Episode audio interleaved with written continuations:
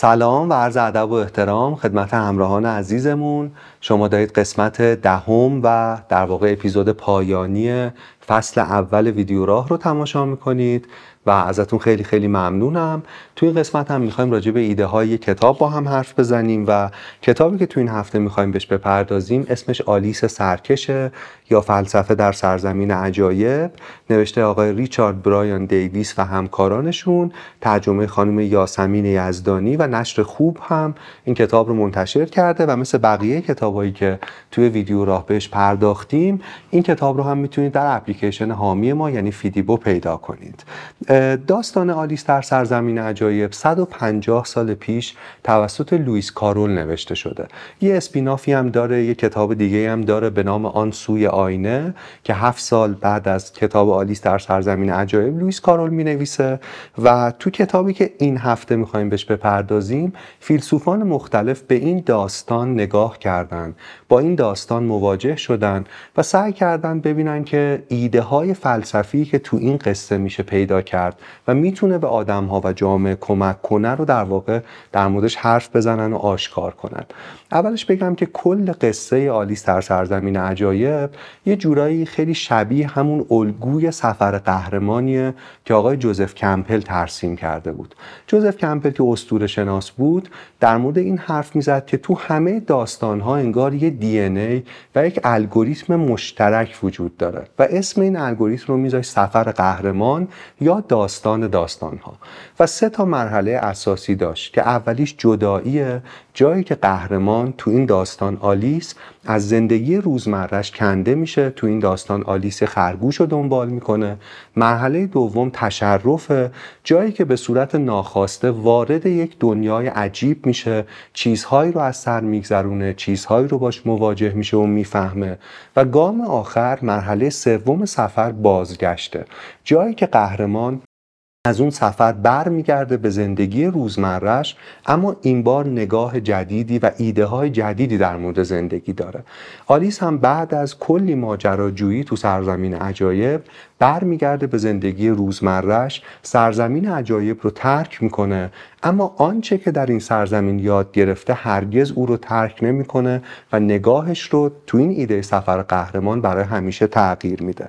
یه ویژگی مهم کتاب آلیس در سرزمین عجایب که همونجوری که گفتم 150 سال پیش نوشته شده شخصیت آلیسه.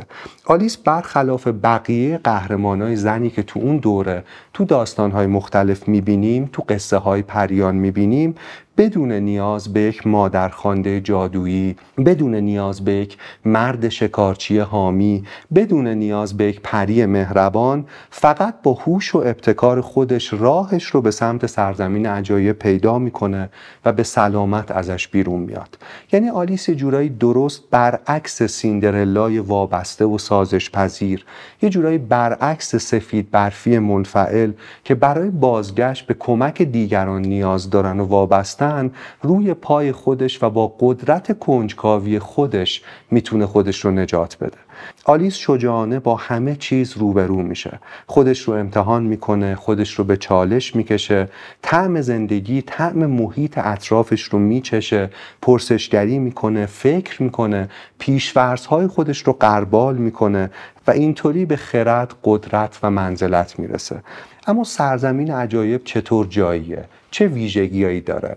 یکی از مهمترین ویژگیاش که تو شخصیت های مختلف این قصه می‌بینیم اینه که همه آدمهاش تقریبا انگار با واقعیت محیطشون بیگانن یعنی هر کدومشون انگار تو سر خودش تو جمجمه خودش زندانی شده.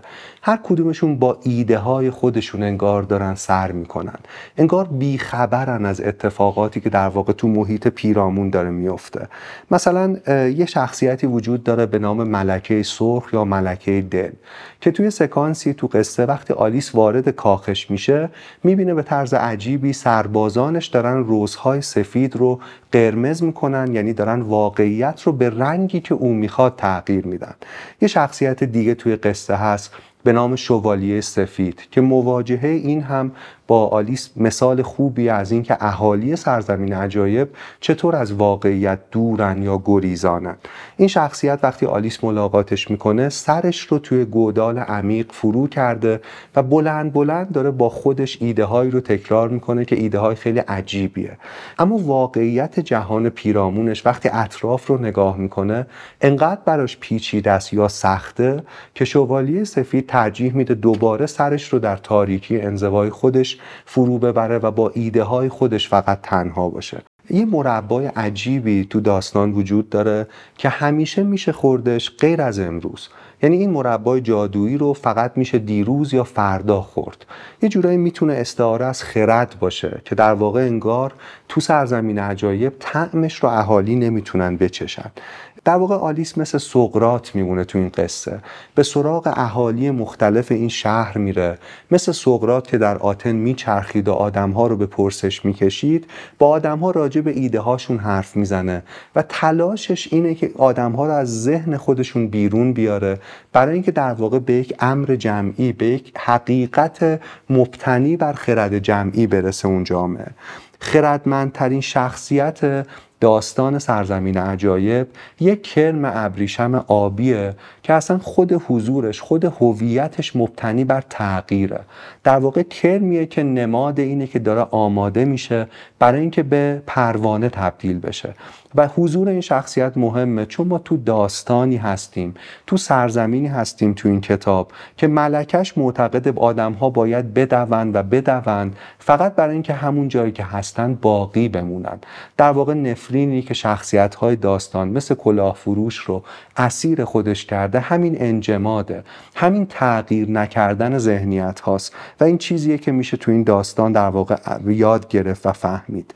یه جایی همین کرم ابریشم সবই از آلیس یکی از مهمترین سوالات جهان رو می‌پرسه و اون سوال اینه که تو چه کسی هستی؟ و جالبه که تو داستان لوئیس کارول اینجا رو اینطور توضیح میده که آلیس تلاش می‌کنه به چیزهایی که تو زندگی روزمره می‌دونسته چنگ بزنه. اما هیچ کدوم اونا رو اینجا یادش نمیاد. مثلا سعی می‌کنه شعرهایی که تو زندگی عادی بلد بوده رو بخونه اما یادش نمیاد. سعی می‌کنه جدول ضرب رو به خاطر بیاره اما یادش نمیاد.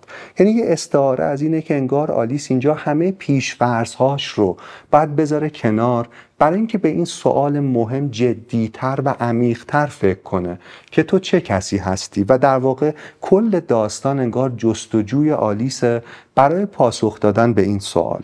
آلیس فکر می‌کنه و این تفاوت مهمش با بقیه اهالی این سرزمین عجایبه. سه تا از ویژگی های مهم آلیس تو تمام ماجراجویی هاش آنگونه که نویسنده ها تاکید می‌کنن کنجکاوی صبورانه است ایمانش به اقلانیت و شجاعتش برای سنجش ایده های خودش و محیطه. و در واقع این چیزیه که این کتاب رو می‌تونه علاوه بر یک داستان کودکان به یک متن فلسفی تبدیل کنه که می‌تونه همه ما رو چند گام در واقع جلوتر ببره.